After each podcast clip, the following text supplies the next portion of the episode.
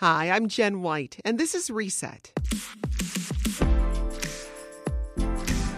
Second City is celebrating Black History Month by shining a spotlight on black performers past and present. The reason why improv is such a radical act is because no matter where you are in the city, no matter where you are in the world, you can show where you grew up. That's coming up in just a bit. But first, Brexit. It was a movement, then a vote, then a process to separate the United Kingdom from the European Union. That process was a complex and sometimes painful political battle. It cost a number of British prime ministers their jobs. But what began with a vote in 2016 finally became official last week. Many Brits are still wondering what it will all mean for them and their families, but people in the UK aren't the only ones with questions. Cecile Shea is a non resident senior fellow for global security and diplomacy at the Chicago Council on Global Affairs. She explains what Brexit means for the US, the Midwest, and particularly Chicago. Well, some of those multinational firms with regional and European headquarters in London are U.S. firms. And so right now they're wondering should we stay there? Should we move? Even smaller firms that export are wondering how important the UK export market really is. And what I mean by that is right now, if you are a manufacturer or if you do value added food or if you're exporting grains, you export to EU standards, to the UK and to the continent if the UK is going to change its standards, so you would then have to meet two different sets of standards, you might start to say, well, it's not that big of a market. Do I want to go through two sets of standards? Do I want to have to go through customs in the UK and customs in Europe? If you're a big company, you probably will. If you're a small company, you may just kind of decide, I don't know, what should I do? So it's going to be kind of an interesting time for American businesses, including those in Chicago, as they decide if they're going to deal with a separate UK and what it's going to mean for them and how they interact with the EU generally. What might a direct trade deal mean for markets here in the Midwest? Well, first of all, I think the chances of that happening in the next year are really slim because the U.S. can't really negotiate with the U.K. until the U.K. knows whether it's going to keep following EU standards or not. So, agriculture would probably prefer a bilateral free trade agreement with the UK because they could export plants raised with genetically modified seed. Right now, it's very difficult for them to do that. It also means that people making processed foods have to be very careful not to accidentally add certain products made from genetically modified seed. It also means that they have to follow very strict safety guidelines and content guidelines that are put forward by the EU, and maybe the UK would have different ones we do a fair amount in the pharmaceutical industry and in medical technology here in Chicago, and they would prefer to have looser rules with the UK. So they would prefer having, you know, different patent obligations, for instance. So those are some of the companies that might, in theory, do better with a UK US free trade deal. But you have to ask what they would lose in terms of the ease of dealing with a single market would also be worth something to them. When we look at President Trump's approach to trade, there is populism really at the center of that. Populism played a big role in Brexit. As we are in this election time in the U.S., what connections are you making between Brexit and the 2020 election here in the U.S.? So, the biggest connection that I make is wondering to what degree malevolent interference and disinformation by outside parties affected the Brexit vote at about the same time that the 2016 election was happening. It's pretty clear that Russia was desperate for Brexit to happen. It's quite clear that Russia was involved on online forums and in social media and all, all the same places that they were involved here in pushing forward the Brexit approach. Now, they didn't do that in a vacuum they understood that there was a lot of dissatisfaction in northern England and in the rural areas, that there was a lot of dissatisfaction with the economy the way that it was, with enormous cuts that were coming from London. And so it was easy to blame a lot of that on the EU. And that appears to have been a significant part of the Brexit vote. I'm not going to, you know, insult the people who voted for it by saying, well, you were just all duped by the Russians. But there's no doubt that Russian disinformation and misinformation played a part in the vote. And we are still in this country and to a certain degree in the UK really not prepared to deal with this in the future. The Germans and the French have, have made some progress. Uh, Taiwan just had an election in which they really miraculously pushed back on an enormous amount of misinformation. But we as a world community are going to need to come together and come up some plans on dealing with this because it's only going to get worse as the technological capabilities of these malevolent forces become more advanced. Well, Congress just passed and President Trump just signed the United States Mexico Canada Agreement known as USMCA. First, what are the connections between that trade deal and Brexit? So the connections between the USMCA and Brexit at this point kind of come in a secondary level. For instance, um, Ed was just discussing that the EU Canada Free Trade Agreement forms a basis for a possible UK EU trade deal. So it points to how multi tangled a lot of trade deals are right now. So if you're a manufacturer in Canada, you're dealing with all of these different free trade agreements and you're trying to balance the USMCA and the rules there under the TPP because Canada is now a member of the new TPP, which is called the Comprehensive and Progressive TPP, um, with your agreement with the EU. And, and so it's not so easy being a manufacturer or an exporter anymore. And contrary to what President Trump says, there's a huge number of business leaders and economists out there who think that larger trade deals involving more countries are actually better for economies and certainly better for the U.S. because it reduces complexity. And you mentioned TPP, that's the Trans Pacific Partnership. Correct, mm-hmm. which President Trump pulled out of just as it was going to go live. The U.S. was supposed to be a member, it was going to be an agreement of 11 countries. Um, that would have covered all sorts of tariff lowering rules, but also labor standards and environmental standards to create a much fairer playing field between advanced countries like the US and less developed countries like Vietnam, for instance. But yeah. well, the other trade deal people are probably most familiar with is NAFTA, the North American Free Trade Agreement. How much does the USMCA differ from NAFTA? It really differs very little from NAFTA it provides some of the modernizations that all three countries had wanted in the first place. You know, the plan before President Trump ended NAFTA and created the USMCA, the plan was to modernize NAFTA and add things about the digital economy, which didn't even exist in the early 90s when people were negotiating NAFTA. So it does add those, and, and that's really good, and that will be good for the U.S. economy. Um, the section on autos actually becomes less good for U.S. consumers. The price of autos is probably going to go up because of some protectionist measures that the U.S. has inserted. But the really big difference that has not gotten as much press as it should is that there is a sunset clause in the new USMCA so that the agreement sunsets ends after 16 years.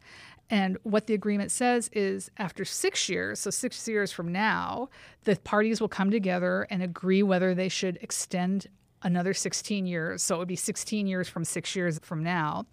And if any of the parties votes no, we're not going to add, then they'll keep coming back to the table every year to try to renegotiate an amendment or a new agreement. What this does is it means that trade with Canada and Mexico is going to constantly be a political issue in all three of our countries because we're always going to be a step away from ending the agreement. And if you're a manufacturer thinking of building a plant, putting a billion dollars in a plant because you want to take advantage of the USMCA, or you're going to redesign a car or a piece of equipment to meet USMCA content rules because there has to be certain content from certain countries in any product, and you know that this agreement may go away in 10 or 11 years, you're not going to bother. You're going to not make that investment based on USMCA. You still may make the investment, but it's not going to be based on USMCA. And so that takes away a certain amount of predictability that was really a strength of NAFTA. That's Cecile Shea. She's non resident senior fellow of global security and diplomacy at the Chicago Council on Global Affairs. And we've been talking about recent trade news and what Brexit may mean for the Midwest and Chicago in particular. Cecile, it's always great to have you on. It's great to be here. Thanks.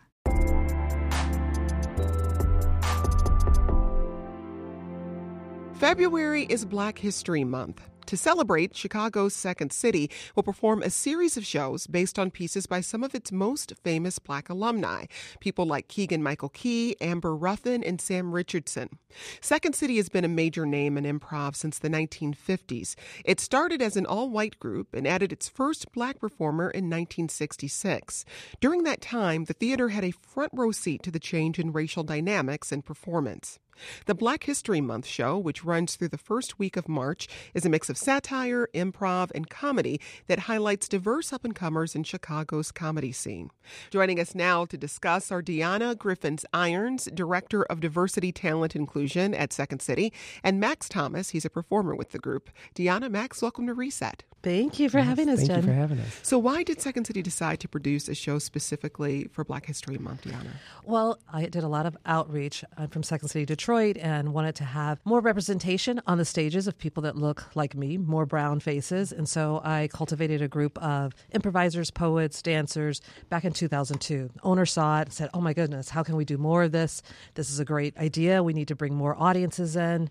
And that is what launched the expansion of the diversity inclusion program and kept the Black History Month show going on and on in different reiterations each year.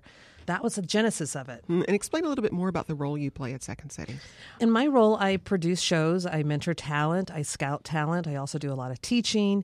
And um, my work is about bridging that gap bringing more people of color to the stages to learn the art form, to study it, and to have a career, making a career path for their work in improv and comedy. Hmm. Why do you think there's been a barrier to diversity in improv specifically? Because I think when people think about comedy, they can name a long list of comedians of color pretty easily, but improv, it seems like it's a little harder. It is. And, you know, it's an expensive art form, mm. you know, so accessibility is also, I think, a barrier where one taking the classes to have those classes financed having access to the training and the development. Of course we've always been doing comedy right? Comedy has always been an art form that people of color have been using for many many years. But improvisation its roots with second city and university of chicago you know that started with a group of white intellectuals you know? Mm-hmm. i think also regionally in the city mm-hmm and the finances and the groups who had started with University of Chicago and specifically with Viola Spolin's work and improv. I think that was a barrier in itself, but has it been a barrier that we haven't been improvising? I would say no. Mm. Because we have used improvisation in our work and in different art forms for many, many years, which is why you have spoken word, you have music, you have dance, just in different forms. Max, when did you first start doing improv? Ooh, um, I think I was always doing improv. I was uh, uh, I think by the time I was three years old, I was doing an impersonation of Jimi Hendrix. Oh you know? wow! So I, was, so I, was, always doing some improv. The first time I ever took a class at Second City, I had to be about thirteen. I oh, think was the young. first time. Yeah, first time. I took the uh, took a summer bridge program that they had, which was basically like two weeks to kind of give you an entry into um, Second City. You get sketch writing over that two weeks. You get a lot of improv. Uh, you get like building the ensemble, a lot of games in terms of working as a community, working together oh, that really lit the fire under me how to would continue you, improv. How would you describe improv? Because I think from the outside, people say, oh, that's easy. You just get up and you sort of pretend, but there is a craft, oh, there's oh, yes. an art to it. How would you describe it? Improv is a radical act. I love improv. Improv is something that's just like with jazz, like where you can go to the furthest point, kind of like the furthest thought that a person's brain would go to, you can create it on that stage. That's the really cool thing about it is that you're on stage with just chairs. Sometimes not not any chairs, but you're creating everything. You're creating a complete world. And I believe that the reason why improv is such a radical act is because no matter where you are in the city, no matter where you are in the world, you can show where you grew up. You, you can show your lens through improv. You don't need to buy set pieces or anything like that, but on that stage, you can create it and then you understand that everybody on that stage is there to support that. Why was it important for you to be a part of this performance? Uh, well, I just I really wanted to celebrate the the black folks that uh, have come through Second City. I'm from the South Side of Chicago, still live on the South Side of Chicago, and there's a lot of black people in the city that don't know about Second City, or they know about Second City through people like Keegan Michael Key, but they can't really pinpoint. Okay, what, where was, you know, what show was he in? Or it's, it's, it becomes this thing where it's, well, maybe they might have gone through there, but I don't really, I can't really pinpoint it like you can with uh, Eddie Murphy doing um, Too Hot in the Hot Tub, you mm-hmm, know, on SNL. Mm-hmm. You could pinpoint what year that is. I really want people that, just like myself as a kid, 12, 13 years old to come and see this and say, oh, wow, I see myself on that stage. You know, I think that a lot of times there's so many, whether it's college, whether it's institutions of like theater and stuff, it's, you know, a lot of these places are, are places of privilege. And a lot of times when you go to these places, most of them are white centered places. And, and I believe that for this, it's very purposeful for you to see, wow, you see this, this black cast, you see a lot of young black people that are talking about something, and you see that the writing, the archive scenes we're doing in it, the black people that come through, whether it's 20, 30 years ago, they were talking about something. Deanna, talk a little bit about how the show is structured. Well, it's uh, one act. There's no intermission at all. So, like any Second City show that you would see, it's an amalgam of different scenes. So, you're going to see different characters. So, unlike a traditional theater play where you'll see one character go on a journey, you're going to see a lot of different characters in different situations different environments, um, different moments, different situations that come up that have a meaningful, I would say, comment on mm-hmm. society, on the world, or something socially that's going on. So it's definitely similar. You know, when we say improv, it's definitely similar to kind of a Saturday Night Live show mm-hmm. because you see different sketches. You'll see a mix of music. You'll see an improv segment where the actors will get suggestions from the audience and do an improv game, and then we'll go back into scenes. And then you also see short joke scenes, which are called blackouts. Mm-hmm. Max, the work you'll be performing is, I mean, it was originated by some people we're very familiar with now, yes. as you mentioned, Keegan Michael Key, Amber Ruffin. What is it like for you, somebody who's been doing improv since he was a toddler, to step it into these scenes and, and step into the work um, by some of some of the most recognized people in the business right now? Well, first it's an honor, and I believe that it's just as you know, if I was stepping into uh, like August Wilson's work, uh, you know, I want to pay respect, pay homage to it. So for me, it's very important because it's. Um, this kind of reminds me of like uh, Kathleen Cleaver. I saw her speak at U- University of Chicago a couple years ago, and she talked about that um, it was very, very important that herself and others documented the work as it was going on. And she was honest. She said, without us documenting it, this would not live on you know, the movement would have died after Dr. King was killed, after Huey was incarcerated, after many Black Panthers were exiled. And I believe with this, it's important for us to document the work, you know, and for us to recreate the work now in 2020. Some of these scenes, or a lot of these scenes, are 20 years old. And at that time, especially, a lot of these performers like Keegan, Nyima Funk, Amber, they might have been the one or two black people in the space. So for them to be on stage at that time was a radical act. For them to show up for us, for maybe there to be one or two black people in the audience at that time that were coming to see the show is awesome, you know, because I, am reminded of, wow, there's somebody that had my back 30 years ago. Somebody had my back 20, 10 years ago. So it's important for me to have my back for the future. That's Max Thomas. He's an improv performer with Second City. Also with us, Deanna Griffins Irons, Director of Diversity, Talent, Inclusion at Second City. And we're talking about their upcoming shows celebrating Black History Month. Deanna, what do you think some of the challenges are today for, for black comedians and, and improv performers? Oh my goodness. I, I feel like that we're constantly having to remind ourselves that one, we don't need permission from other people to say what we want to say and to do yes. what we want to do. So we have to have that remembrance in ourselves. And the obstacles of those historically and people who have not wanted our voices and our stories to the forefront um, has been a challenge. So we're always trying to push through obstacles to be heard, to be seen, to be visible. To be visible. I mean, I couldn't believe that there were more people of color taking advantage of this great comedy institution, regardless of its roots.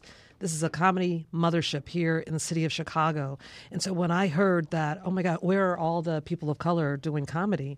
As if blinders were on and no one had seen us, then I was empowered and I was infuriated at the same time. Mm infuriated that people had blinders on and they didn't see us in a city in one of the you know second largest cities in the world that is doing incredible great theater and that people didn't know where were people of color so that became a passion for me and a, well, I'm going to show you. In fact, I'm going to remove these invisible lines that exist in Chicago. I'm not from Chicago, so I don't see invisible lines mm. among in neighborhoods. And I'm going to bring people from the west side, from the south side, from the north side who may not have been exposed to this improv art form, bring them to this institution in our space and let you hear the words. So if you're not going to those neighborhoods or to those spaces, then I'm going to bring those artists here in the space space and form a community and hear this work because ultimately it is the voice our voice is a part of American history. Yes. Max, you're, you're, you're co signing a lot Mm-hmm. of what she's saying. Go ahead. Well, example of Deanna's reach, or an example of the outreach and diversity, has been that I remember my first class. It was a two week intensive in the summer of 2010, and in that class was myself, Ali Barthwell, who's the director of this Black History Month show, uh, Little Rail. Who you know everybody knows uh, through through Get Out and through his own TV show that he had and his new special. Like all these people are together. Chris Redd is there. You know, like Deanna has really been doing this work of fully bringing in everybody from every community, whether you're black and you're from the suburbs, you're from the inner city. If if you were in the Chicagoland area, especially, you are you are able to come through Second City and experience comedy fully. And uh, I think looking back on my life, I know I'm you know only 26, but I do like looking back like wow, this is for at least 15 years, close to 15 years of my life, I've been able to experience Second City and see another black person that has long curly hair. I've been able to see black people with, you know, locks come through there. I've been able to see all kind of black folks. That's what I mean. And the representation has been strong. And I think that that's because we continue to push and we continue to create space for each other. And I think that's that's the biggest thing is really creating this space and creating opportunities where we can fully express ourselves. And there isn't any, lack of better words, there isn't any of that Bill Cosby respectability politics tied Well, that, I mean, that, that leads me to my next question because I, when I've seen Second City shows, you know, sometimes you tackle really touchy issues. And for you, how do you thread that needle? It's like we want you to laugh, Mm-hmm. but we also want you to take something away from this. We want you to think more deeply. Yes. So how do you how do you thread that needle? I think that it's always the the moment of surprise. It's kind of like Dick Gregory has that joke from the '60s where he talks about that he was at a uh, a restaurant where he had just ordered a chicken, and then uh, a Klan member comes into the restaurant and says, "Boy, you know, whatever you do to that chicken, we're gonna do to you." And then he picked up the chicken and kissed his butt. You know, like things like that, where it's where it's I set up this, you know, horrible situation, this horrifying situation, or a situation where you you could even be experiencing a, uh, you know, microaggressions. Just like there's a scene that we have in the archive where it's all about white coworkers coming up to their black coworkers and putting on whatever they feel is like a black dialect or referencing things they feel that are only for black people and doing doing weird handshakes and things like that. So you set up experience like that. And then especially i love it because i believe as black people we'll we'll create a situation where we'll make the audience first go ooh and then we'll bring them into this like pool of laughter of that the fact that we're laughing at the absurdity of all of these things. And again bringing up like dick gregory as he said you know sometimes you have to laugh to stop from crying. And i think that that's the a lot of times the most important thing is how we weave it is through us creating something where you can honestly say we've we've cried about it but we're able to laugh the laughter is coming out of the hope that we always have That's Max Thomas. He's an improv performer with Second City. Also with us today, Deanna Griffins Irons. She's the Director of Diversity, Talent, Inclusion at Second City.